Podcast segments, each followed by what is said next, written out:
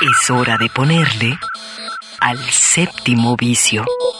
Un viaje a las pantallas de la creación.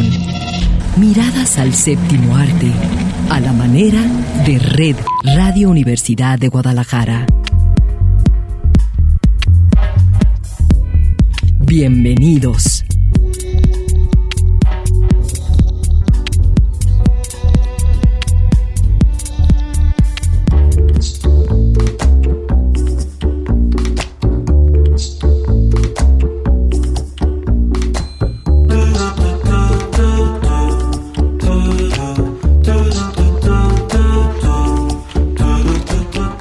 ¿Cómo están? ¿Están listos? Nosotros estamos listos para comenzar el séptimo vicio.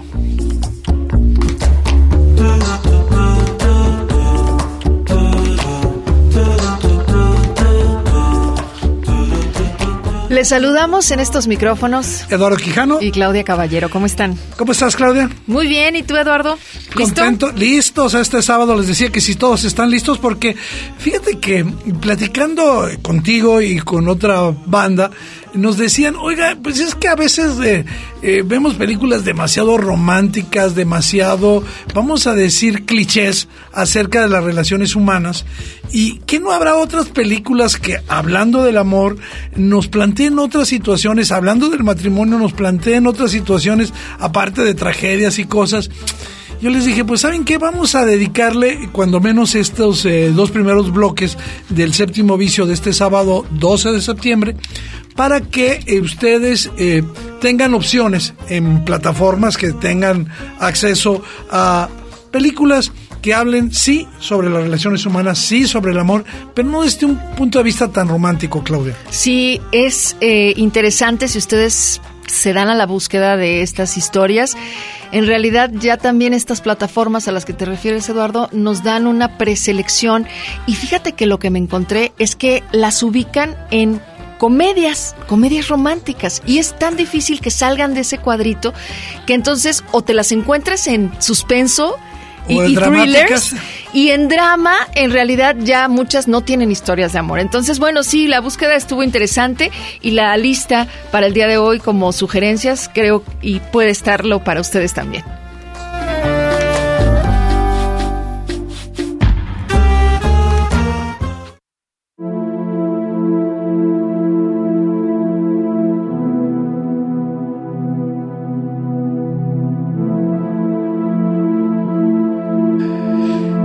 Queremos empezar con, con, lo que se conoce como un thriller, pero yo creo que es muchísimo más que un thriller, una película pues que recibió tanto la aprobación del público y de la crítica, y me refiero a la película del 2014 de David Fincher que se llama Gone Girl, Perdida. Le pusieron aguas porque en la red hay una perdida nueva hay una película cuyo título es Perdida, pero yo me refiero a esta del 2014 dirigida por, por David Fincher, que es una película sumamente interesante por muchos planos, Claudia. Eh, la primera eh, tiene que ver con... Eh, ¿De qué va? ¿No? Es una, una historia que nos que arranca con la desaparición de una mujer, la esposa de un hombre, en un pequeño pueblo de, de Missouri digamos, todo el mundo está convencido que se trata de un asesinato aunque no existe el cadáver, ¿no? Que recuérdate que para la configuración de un crimen lo primero que tienes que tener es si no es supuesto el cuerpo del, el cuerpo del delito, ¿no? Y efectivamente el principal sospechoso es el marido, en este caso, me parece que con una mejor actuación de lo que siempre recibimos de Ben Affleck, eh, y este eh, ella es Rosamund Pike, que está verdaderamente soberbia en el papel de la mujer. Y bueno, el cadáver sigue sin aparecer, pero el marido es el principal sospechoso. Eh, creo que la película es larguita, dura dos horas 29 y es una especie de rompecabezas bastante desquiciante, a ratos un poquito complejo. Eh, tienen que estar en el modo de déjate sorprender y Obviamente, eh, lo que más me gusta de la película, y por eso la, recomiendo, es que es una historia bastante actual, ¿no? Un mundo en el que se privilegian las máscaras, las, mentiras, ¿no? Estas especies de tergiversaciones sutiles, ¿no? Que poco a poco nos van eh, enmascarando y que finalmente producen distorsiones muy grandes acerca de lo que percibimos de la realidad, ¿no? En ese mundo en la que, en este mundo de fake news, donde la verdad, eh, pues siempre está pocas veces sabemos en realidad qué es verdad. No sé si a ti te pasa eso en todas las relaciones humanas, laborales. Esto es una situación que sí presenta eh, Gone Girl. Nunca sabemos nada. Y también los medios de comunicación intervienen mintiendo, enmascarando la realidad, algo que es de nuestro mundo. Lo que vemos no es verdad, lo que imaginamos nos puede distraer. Ahí está la, digamos que así iniciamos la lista con Gone Girl, Perdida de David Fincher. Y eh, esta historia es eh, formidable en su suspenso porque van a, quienes no la han visto van a encontrar eh, pues sátira, van a encontrar también eh, un poco de, en, esa confusión que crea lo fake, angustia, ¿no? Y aquí resultan los más mortales enemigos de ellos mismos, Amy y Nick. Sí, fíjate que eh, eso también me gusta porque eh, presuponemos por la casa donde viven, por la historia que tienen, aunque no hay hijos, este, una historia relativamente feliz, ¿no? De, de, amor romántico encajado en un cierta, pero sin embargo, estos que son pareja, lo dices bien, se vuelven enemigos y así los eh, de ellos mismos conforme va avanzando. La película está llena de vueltas de torca, de sorpresas, muy recomendable, pero igual de recomendable es otra película, eh, eh, bueno, primero decir que Perdida está en Netflix, ¿sí? Y otra película, esta que está en HBO y que para mí es una de las grandes películas sobre divorcio.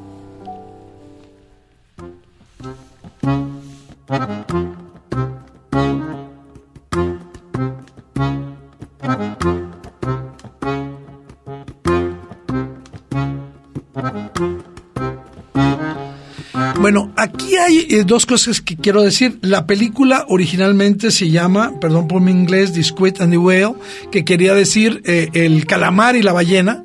Eh, tiene una razón de ser esto y está puesta en HBO como em, historias de familia. Historias de familia. Claudia dirigida por Noah Baumbach, del cual hemos visto muchas películas, pero sobre todo en Netflix tienen ustedes un clásico del año pasado que es Historia de un matrimonio, ¿sí? Es el mismo director. Esta película es del 2004 y nos va a contar, digamos, la historia de un divorcio entre de una refinada eh, familia de intelectuales este, en Brooklyn y lo presenta de una manera bastante fresca, eh, como tú decías hace rato, como si fuera una comedia. Aquí no es romántica y yo creo que maneja muy bien esta combinación de drama y, comedia.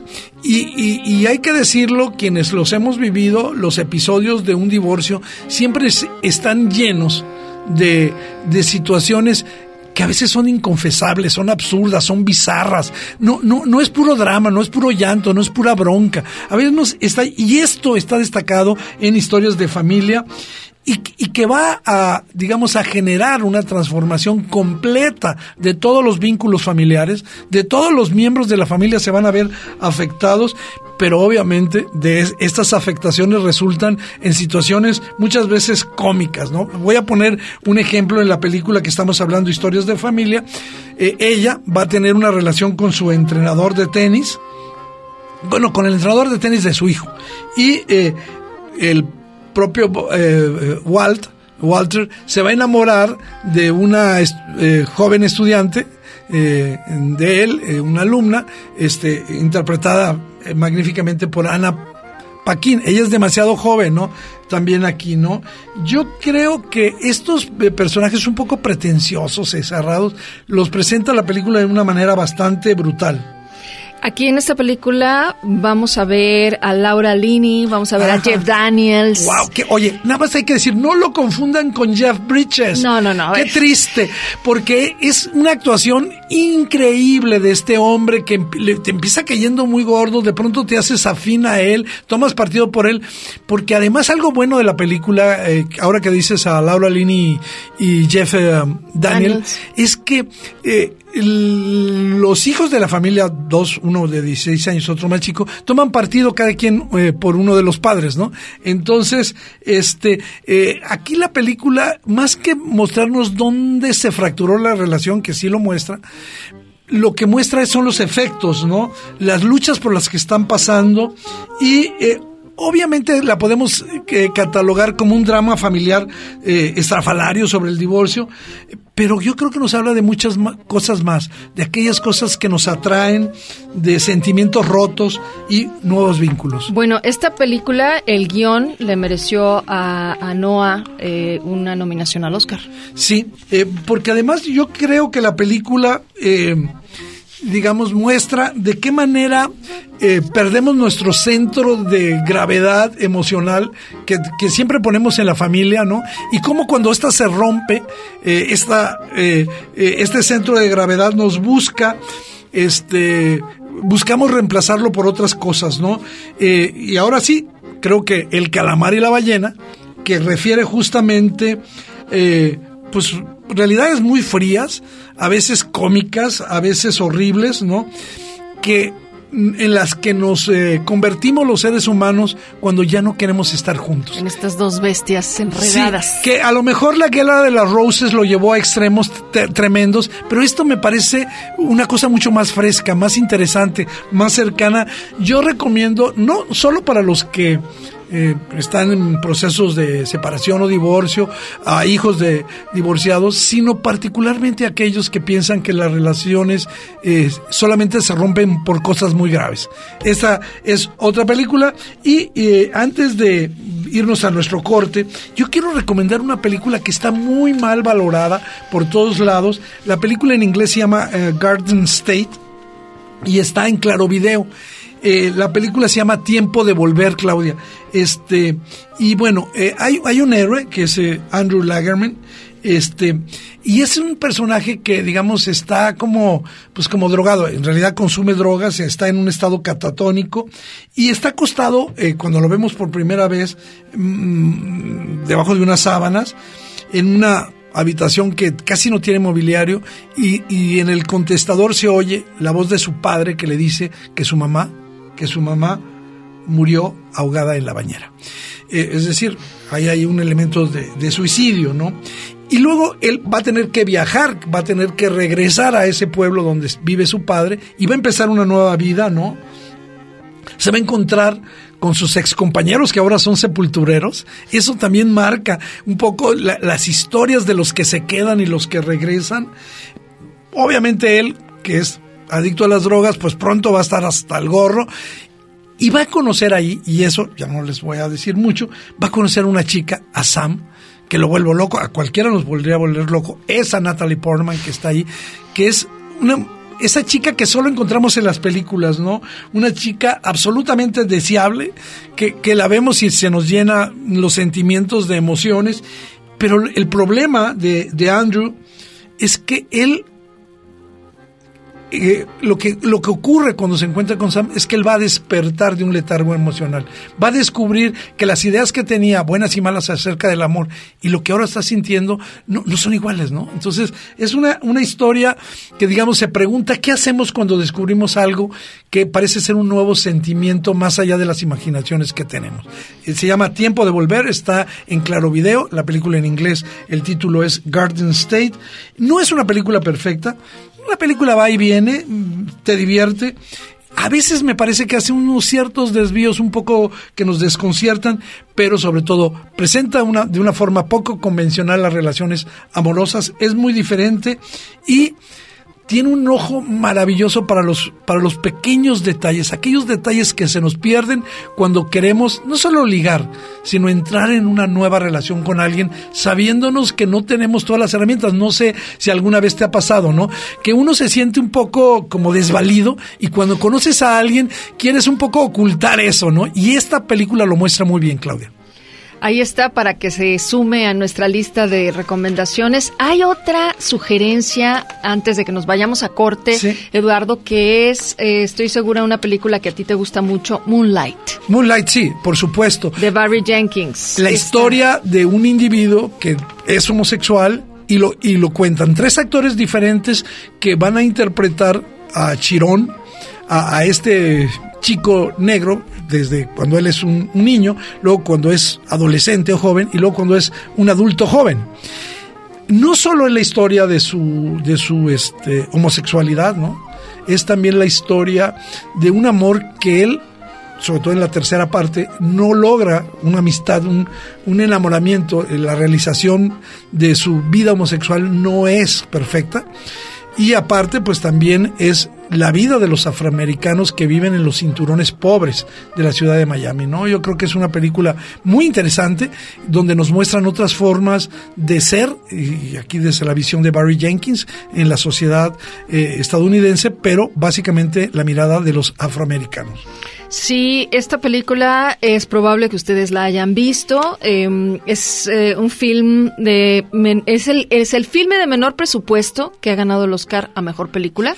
Fue una sorpresa cuando ganó porque todo el mundo tenía otras favoritas y él arrasó. Sí, y bueno, pues la temática, a fin de cuentas, sí es la historia de una persona que está encontrando su lugar y que hay esa serie de situaciones y esos personajes además en un ambiente eh, muy duro. Hostil. Muy hostil y que bueno, es de, de muchas primeras veces tú dices, ¿no? En, en, este tipo de películas. Muy bien, pues, pues vámonos a nuestro primer corte escuchando un tema que está justamente en historias de familia eh, y regresamos al séptimo vicio.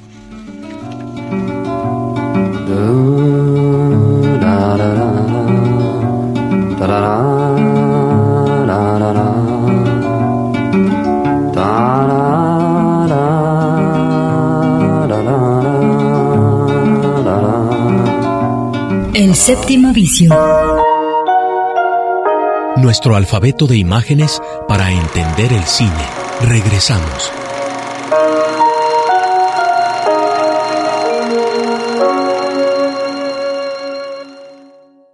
Comedia.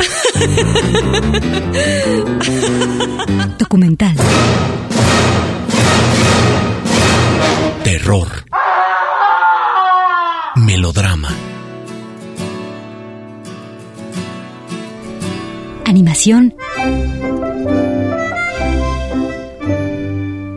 Y mucho más bajo el lente de El séptimo vicio.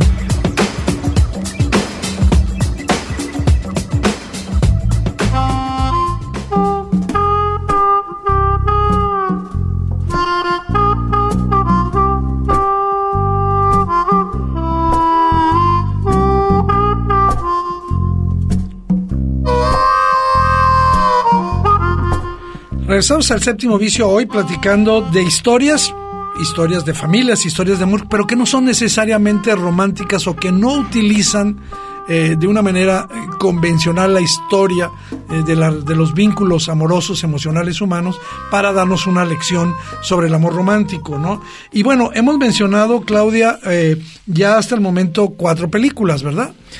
Sí, para quienes están apenas llegando al séptimo vicio, está en la lista perdida, que ustedes pueden ver en Netflix, historias de familia en HBO.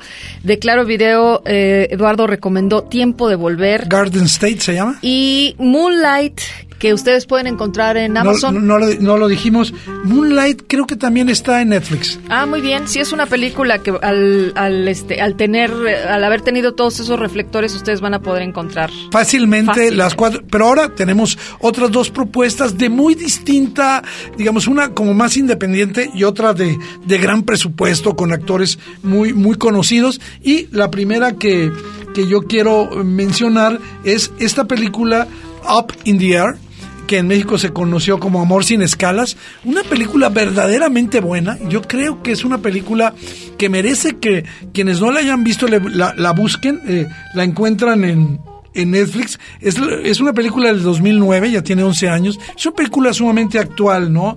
Un melodrama que yo creo que sí conecta con el público porque, digamos, nos, nos lleva de una manera audaz, inmediata, rápida, con eh, situaciones, con temores, con ansiedades que pertenecen a este tiempo, incluso a este tiempo de confinamiento.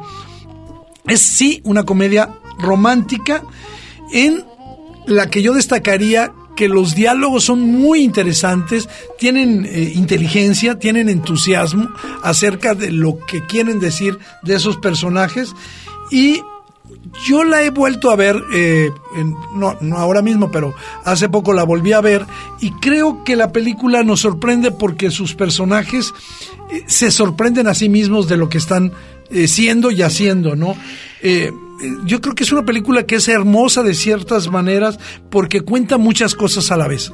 Sí, lo que nos sucedió a, muchas personas cuando vimos por primera vez la película y que ustedes también lo pueden vivir porque si lo, ven simplemente entre las opciones en sus catálogos, eh, parece hasta por el nombre una película muy light, ¿no? Pero no, lo es. No lo es. No lo es justo por lo que acaba de mencionar Eduardo, en donde las situaciones que plantea y las reflexiones que tienen estos personajes y sobre todo obviamente, bueno, el que está interpretado por el mismo George Clooney, Ryan, y todo lo que empieza a girar alrededor de su vida y de las posibilidades que tiene, un significado que nunca había eh, contemplado como como detenerse, como tener un hogar, como pensar en una estabilidad. Bajar a tierra. Bueno, rápidamente la historia de, de Ryan, como decías, el eh, empleado estrella de una empresa que se dedica a despedir gente de otras empresas en tiempos de crisis, ¿no?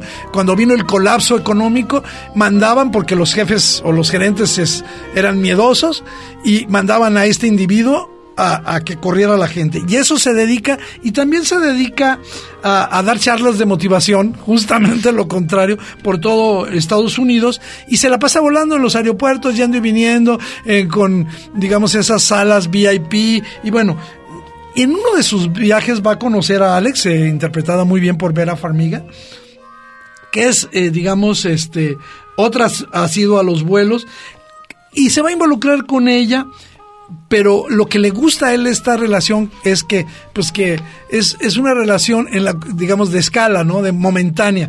Y, bueno, pues este, en ese momento se va a, encontrar con otra empleada de la empresa, ¿no? Interpretada por Anna Kendrick, para mí uno de los mejores papeles que ha interpretado, y que le va a proponer a su empresa que recorte ese, ese digamos, ese puesto para evitar gastos y que todo lo hagan online y que despidan en online. Obviamente él se va a resistir y como estrategia la invita a que viaje con él y que conozca qué es lo que hace, qué es lo que ocurra. Tanto las entrevistas que tienen con quien despiden como estos vínculos son verdaderamente provechosos, ricos, eh, producen un efecto en acercarnos a ese mundo que muchas veces desconocemos.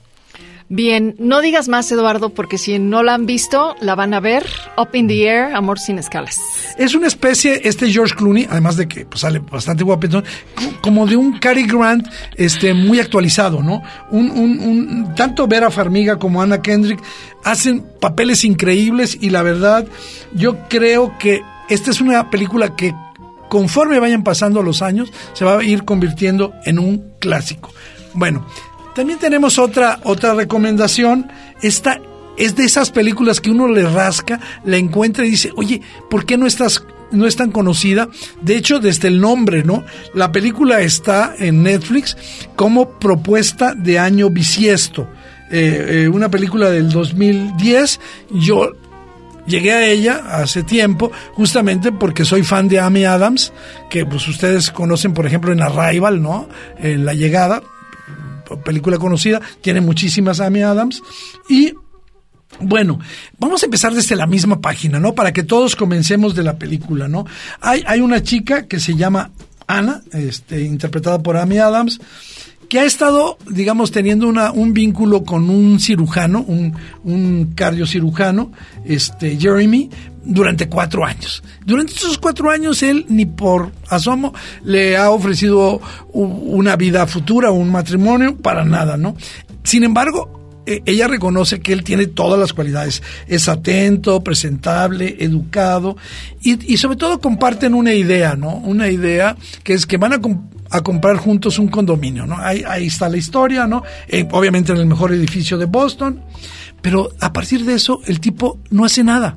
Es decir, deja que las cosas eh, pasen. Sin embargo, yo digo, a ver, eh, cinéfilos veteranos, un tipo bien peinado nunca va a ser el héroe de la película. Esa es una hipótesis que yo siempre tengo. Un tipo que, que, que no tiene un... que, que se piense... Porque los, los bien peinados me parece... ¿Desconfías de los bien peinados? Pues en cierta manera sí, sobre todo en las películas, ¿no? Bueno, un día se entera a través de internet que en, en Irlanda este, eh, ah, porque el novio se va a una de esas convenciones que todos los médicos tienen en lugares a los que todo el mundo quisiéramos ir, pero ellos se van de convención. Y, bueno, pues este, él, se, ella, él se va a Irlanda, a Dublín, y entonces ella descubre en internet que en Irlanda hay un día en el que, eh, si es año bisiesto, tú le, como mujer le puedes pedir, puedes pedir en matrimonio al hombre, es romper una convención, ¿no? De que es el hombre el que siempre debe decidir si, si hay una relación permanente y bueno, le pasan todas las cosas posibles. Todo lo que, o sea, el avión no llega donde tiene que llegar, este, y en un bar conoce a otro tipo, eh, otro tipo que va a hacer que, que ella eh, se enfrente a nuevas formas de tener sentimientos. Y bueno, con este super personaje, Amy Adams este, nos va a acercar a un, a un personaje inocente pero convincente, un, un, personaje que eh, en un cierto momento lo que logra para mí esta película, y lo digo, es que tú te sientas como diciendo, ojalá yo tuviera la posibilidad de, de haber pensado en una relación firme que ya tengo, pero que no es tan buena. Porque esta otra me, me, y sobre todo porque descubre un tipo que no es bien peinado, que es todo lo contrario, que es previsible, grosero, está mal peinado, está despeinado, pero bueno, ya no les cuento eh, mucho no, pero también eh, no solo, no, y las actuaciones que no solo son de, de Amy Adams, que por sí sola brilla, está eh, John Lithgow, sí, que es otro personaje. Matthew eh, Gooden, que es el, guapito, y Adam Scott, que es el otro. Que es eh, precisamente el, que llega ahí a, desordenar el asunto. Bueno, pues una, una película que está ah, poblado de personajes coloridos y que al final me hizo pensar. ¿Cuándo fue la última vez que vimos un irlandés aburrido en una película? Y yo nunca he visto un personaje irlandés aburrido en una película. Siempre tienen algo de interesante estos monos. Y bueno, eh, Claudia, creo que es momento de que hagamos un corte brevemente. Hemos escogido unas cuantas películas que ustedes pueden ver en distintas plataformas para ver historias que hablan de los vínculos humanos, del amor, pero no solamente de una manera, digamos, obvia y convencional, sino que nos aporten momentos de reflexión, de, de buen gusto. Entonces, bueno, vámonos a nuestro eh, siguiente corte, mi querido Raúl Peguero, te saludamos, te agradecemos el trabajo que haces para que este programa camine bonito y justamente vamos escuchando una canción de Lil Jon que habla de que justamente solamente el amor puede romper tu corazón.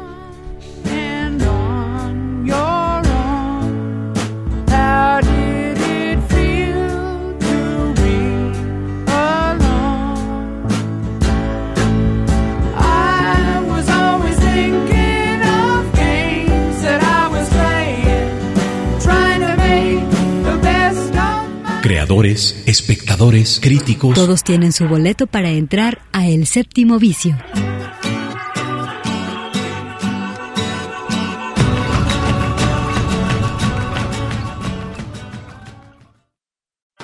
Miradas a la fábrica de sueños. El Séptimo Vicio.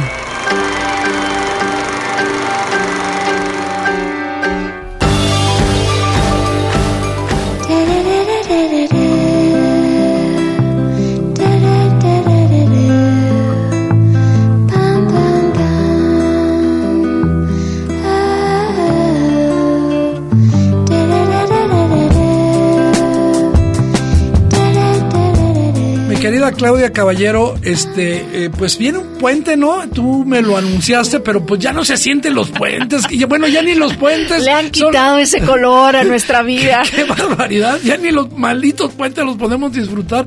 Y, y porque antes hacíamos planes para el puente, pues ¿cuál maldito puente? Pero ¿sabes qué? Vamos quitándole. Claro, no, es más, vamos quitándole lo de, puente. Va a ser 16 de septiembre. O sea, te guste o no, te den el día o no. Yo de todas maneras todos los días tomo tequila. Bueno, Ah, bueno, pero no va a haber pozole en tu casa o no te vas a poner a hacer un Sí, no, yo unos sí. pambazos, algo así rico, Bueno, te salió, botanita, perdón, voy- chicharrones. Voy, a decir una, una cosa. eh, eh, lo Sí, voy a decir. Mi querida Claudia es eh, sedemexina. Es decir, es chilanga. Y ahorita le salió con lo del pambazo. ¿Qué es eso? El- bueno, bueno. Yo primero pozole, después pambazo, Bueno. y después recorro toda la gastronomía mexicana el 16 de septiembre. Por eso me acordé. Es más, ni me gustan los pambazos, fíjate. Bueno, ahí te va. Yo les recomiendo, además para que, porque es hora de la comida, ¿qué te parece unos tacos de tuétano? Ah, pues Qué este, cosa tan rica, uy. Sí, Bueno. Depende. Eh, Es algo como muy delicado que... Hay que hacerlo bien. Exactamente. Bueno, vámonos a nuestras sugerencias y empezamos con una que fue la película del 2019.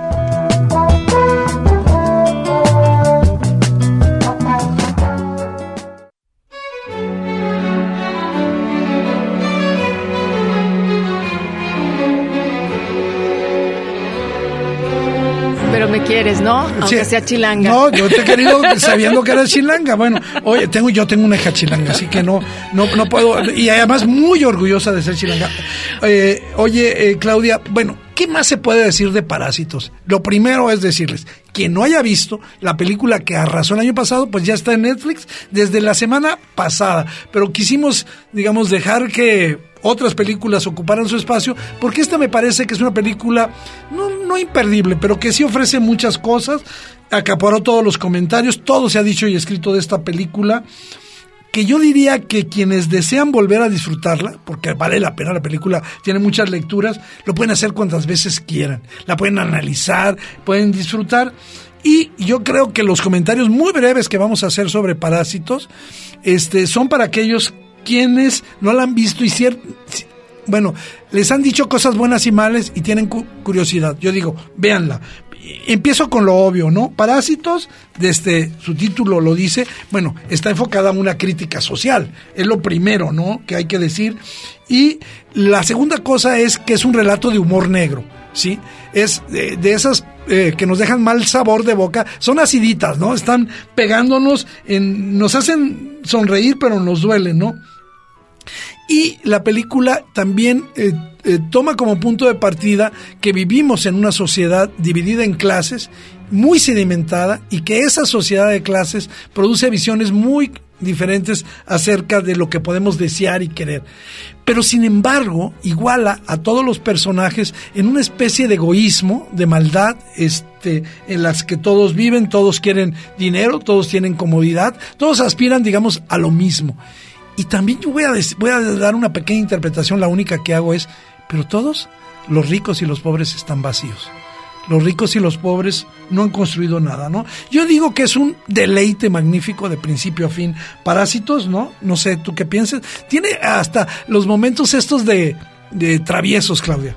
Sí, bueno, yo pensaba en estos momentos que te muestran detalles de los personajes que te parecen simpáticos o antipáticos, eh, que, que te identificas, que te, que te sorprendes, porque realmente es, es eh, todo ese espectro humano, ¿no? De las... eh, de las manifestaciones que bueno pues tú la ves además en diferentes momentos eh, de cada uno de ellos este y creo que bien lo decías quien no la ha visto pues es la posibilidad ahora pensaba en que una vez que ves el trabajo del director Bong Joon-ho ojo te puedes encontrar ahí mismo en Netflix dos películas de él ¿El huésped?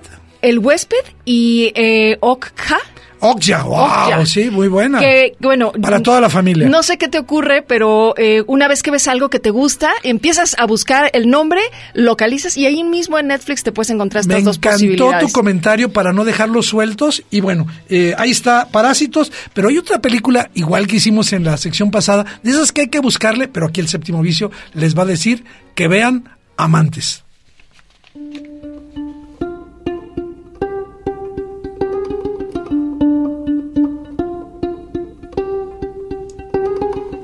Esta película de James Gray, eh, un magnífico director de eh, esta película Two Lovers, de, yo pensé, eh, Claudia, que sería de tus favoritas porque está uno de tus actores favoritos ahí. Fíjate que yo la vi en, pues seguramente cuando se estrenó y, y recordaba haberla visto, pero sin que me hubiera impactado tanto. La volví a ver ahora Sí. para refrescarme Y claro, es que es extraordinario ver este toda la gama que te da como actor y que traspasa la pantalla y que bien. por eso es que este se lo merecía y se lo dieron en el papel de Joker a nuestro querido Joaquín Phoenix. En esta película que eh, pone aquí en la mesa y en el programa Eduardo, que es Los Amantes. Amantes, Sí, los amantes, tienes razón. ¿Ves, a, ¿Ves la interpretación que hace Joaquín Phoenix de un hombre adulto que vive con sus padres? Malhumorado, Sí. pálido, casi mudo. Pero que casi, bueno, eh, desde el inicio te revelan que hay algo que lo está torturando Sí. bastante y que inmediatamente te dan cuenta de que necesita tomar medicamento para un trastorno de personalidad. así Ujú. es. Y entonces, bueno, ya con estos ingredientes empiezas a ver por qué él te, él te lleva. Además, eh, ves a Isabela Rossellini. que es su mamá. Es un deleite siempre ver a esta señora y hace en su carácter de mamá eh, muy, muy, muy- dándole esa contención a este adulto que está medio perdido, pero que también tiene una, pues, una carismática personalidad, muy inocente pero también. al mismo tiempo con cierto contenido sexual. Yo estoy de acuerdo con todo lo que has dicho y yo creo que él, eh, digo, porque de aquí vamos a saltar de este esta base, porque él, bueno, se va a casar con una mujer convencional, con la hija de los dueños de un lugar que tienen ahí, pero luego va a haber un triángulo amoroso, ¿sí? Fíjate que aquí también eh, puedo decir a favor de Gwyneth Paltrow que no es una actriz que a mí me guste mucho, eh, Que siempre es un poco fría. que ahí el papel le ayudó bastante y lo supo interpretar en función de poder dar esta mujer que está en una codependencia tremenda como como podrían verse muchas que estén en este papel de amantes, de ser la mujer de alguien que está casado y que tiene una vida ejecutiva de alto nivel y que bueno, pues sí, ella goza de las, este, de los regalos de una vida como esa, ¿no? Eh, pero que sufre justo la ausencia de esa persona que no puede estar con ella. Y fíjate que, eh, aunque sí tiene algo de tratamiento pesimista True Lover, los amantes, yo creo que estos sentimientos del protagonista y también de Michelle, eh, interpretada por, el, como decías, con Gwyneth Paltrow, este, se extrapolen a nuestros propios sentimientos y los combinemos. Buena, buena, buena opción, pero hay otra opción de para los que les gustan eh, las películas de suspenso, las películas con trasfondo histórico. Hay otra muy buena, muy buena propuesta, una película chilena que vamos a escuchar el tráiler porque se las queremos recomendar. Estos son algunos de los presos que van por la pena de muerte. Hay dos tipos de presos. Los que se rinden y aceptan las cadenas. Y los que siempre están dispuestos a recuperar su libertad.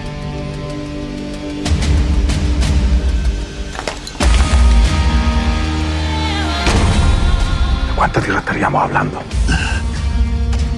Unas 55 a 70 toneladas, algo así. Esa cantidad de tierra no cabe en ninguna parte, León.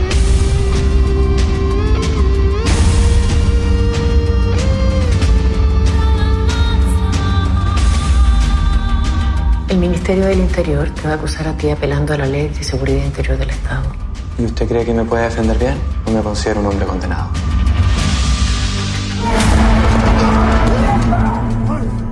¿Te imaginaste alguna vez que iba a terminar aquí? Si queremos avanzar más rápido, tenemos que sumar más gente. Hay algo que tenemos que traer de afuera. No podemos apoyar una fuga en esta circunstancia, con este escenario. Pero es muy riesgoso. ¿Qué les va a pasar si los detectan a nosotros afuera? Haga lo que tiene que hacer, sargento.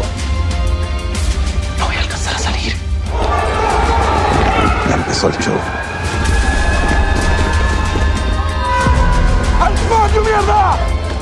¿Cuántas personas se van a fugar? Somos 120 compañeros. Olvídalo, son muchos. Van a tener que elegir. ¿Tienes miedo, Quesada?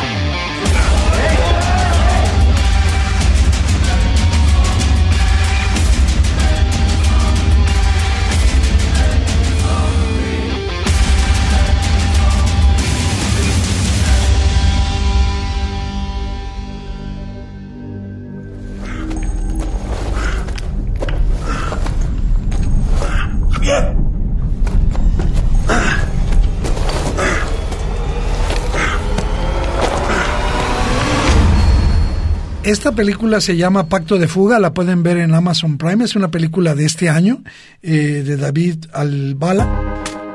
Y este, y va, va a contar una, un hecho real, el escape masivo de presos políticos que ocurrió en 1990, eh, hace 30 años, muy poquito antes de que se acabara la dictadura de Pinochet y eh, subiera al poder en Chile Patricio Alwin.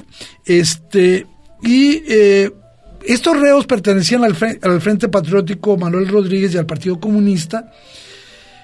Y este, esta, esta historia es una historia que marcó mucho la historia de Chile porque fue probablemente uno de los desafíos más brutales. Escaparon 120 eh, presos de, la, de esta cárcel y este, sobre todo porque uno de las herramientas para salir de esa cárcel, de esa prisión, fue un desarmador. Porque tuvieron que sacar toneladas y toneladas de tierra, la, la subieron a un techo y ahí la pusieron la tierra porque la tenían que esconder, ¿no? Y yo digo que yo creo que eh, es una película que habla de, este movimiento social y está muy bien esa parte. Y sin profundizar demasiado en el contexto, sí nos mete a, a, todo lo que es una fuga, como las películas clásicas de fuga. Una película un poco asfixiante, claustrofóbica, pero yo la recomiendo muchísimo porque está extraordinariamente bien hecha. Bueno, yo no le he visto, Eduardo. Quisiera con esto ya este, llegar a, tener ese tiempo libre porque no me la voy a perder. Sí, fíjate que eh, aquí lo que vale mucho la pena decir que la la visión de la rebeldía y de la represión de los abusos de poder sí se siente adentro de la cárcel. Entonces, bueno, ahí está Pacto de Fuga en Amazon Prime y de esa película nos vamos a nuestro siguiente corte con una canción maravillosa, maravillosa, que está en la película y que hizo especialmente para ella Ana Tishu.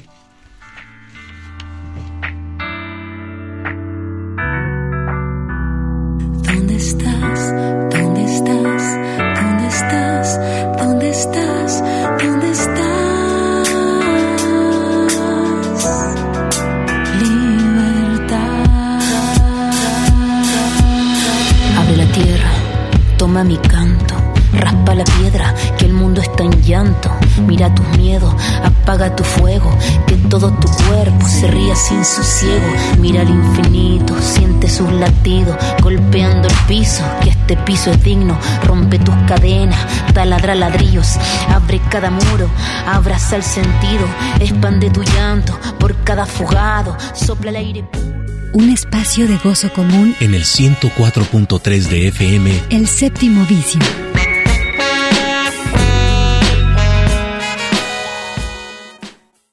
El séptimo vicio. Cine en permanente construcción.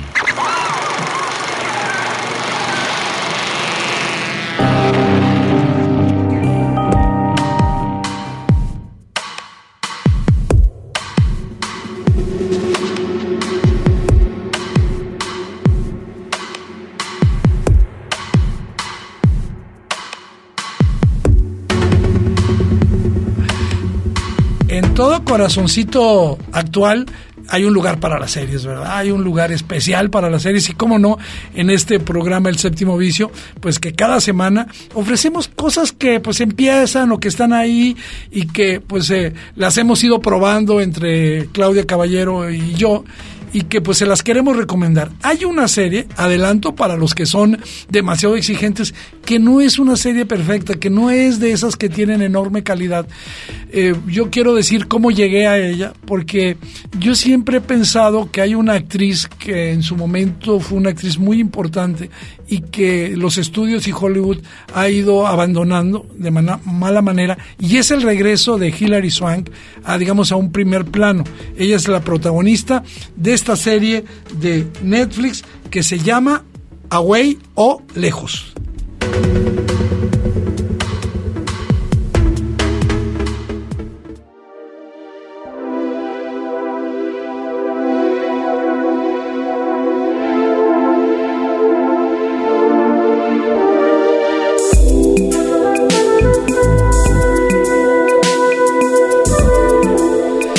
Bueno, Claudia, esa es la historia, uh, away, de un viaje eh, digamos, espacial, de un primer viaje eh, tripulado a Marte.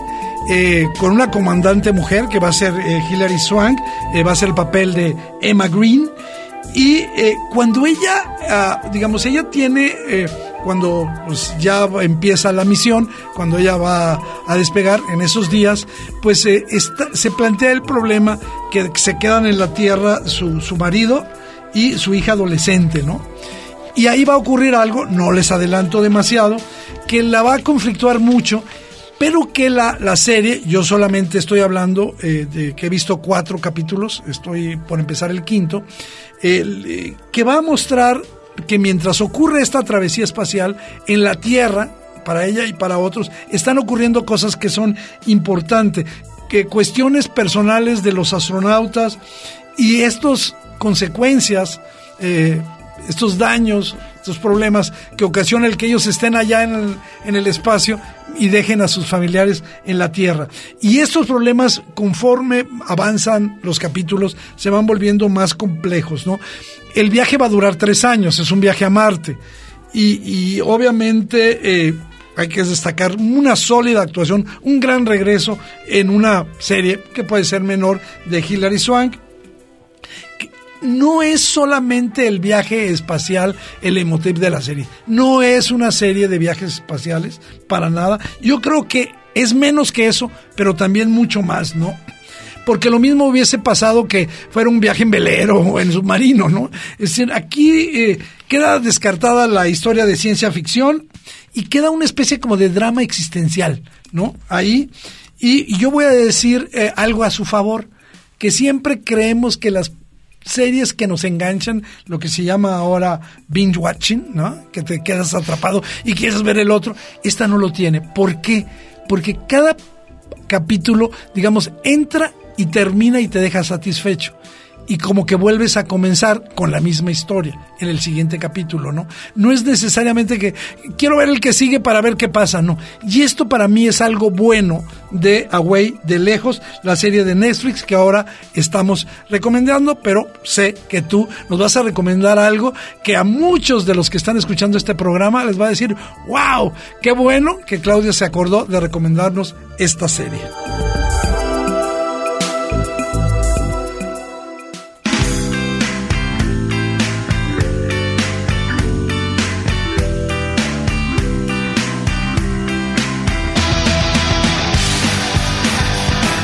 Qué lindo escuchar el intro, ¿eh?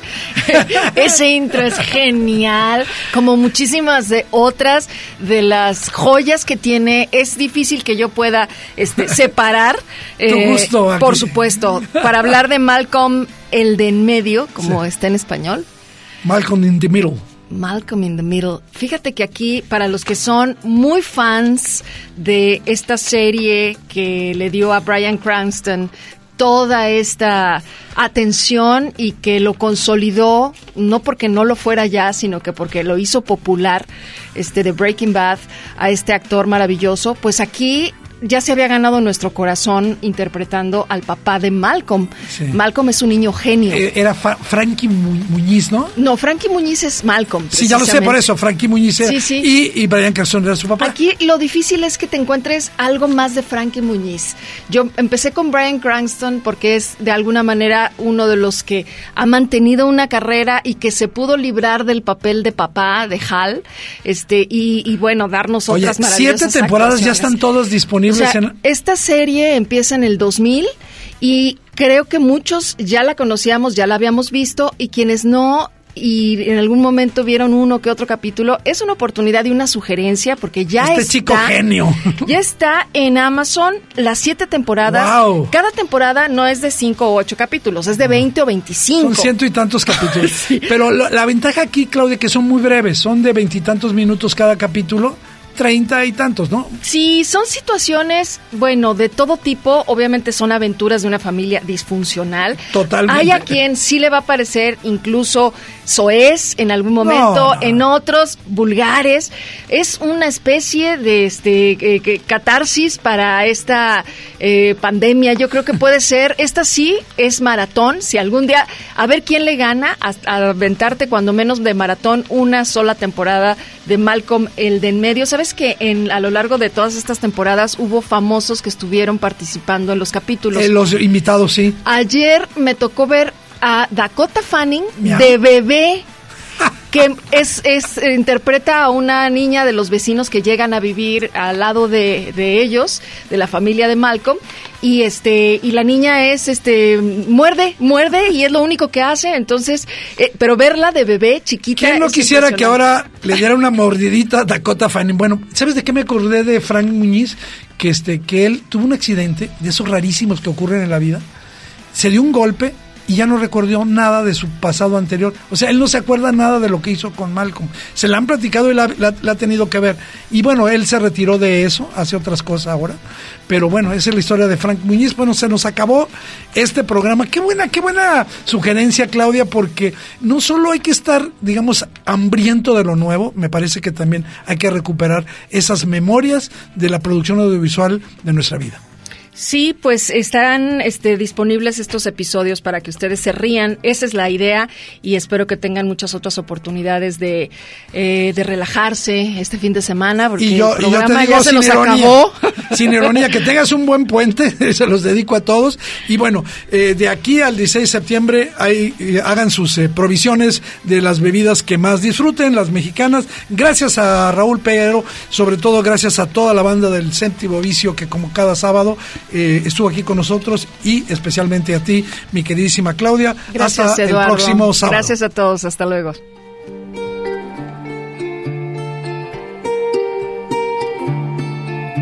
On brûlera toutes les deux en enfer, mon ange. J'ai prévu nos adieux à la terre, mon ange. Et je veux 18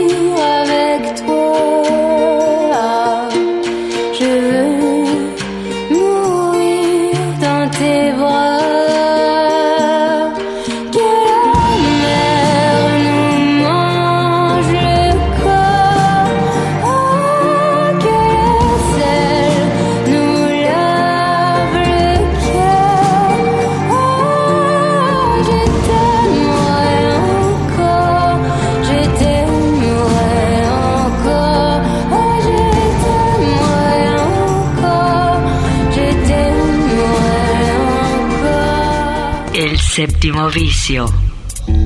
La cultura del cine en imágenes sonoras. Un viaje a las pantallas de la creación. Escúchanos todos los sábados desde las 3 de la tarde. Hasta la próxima.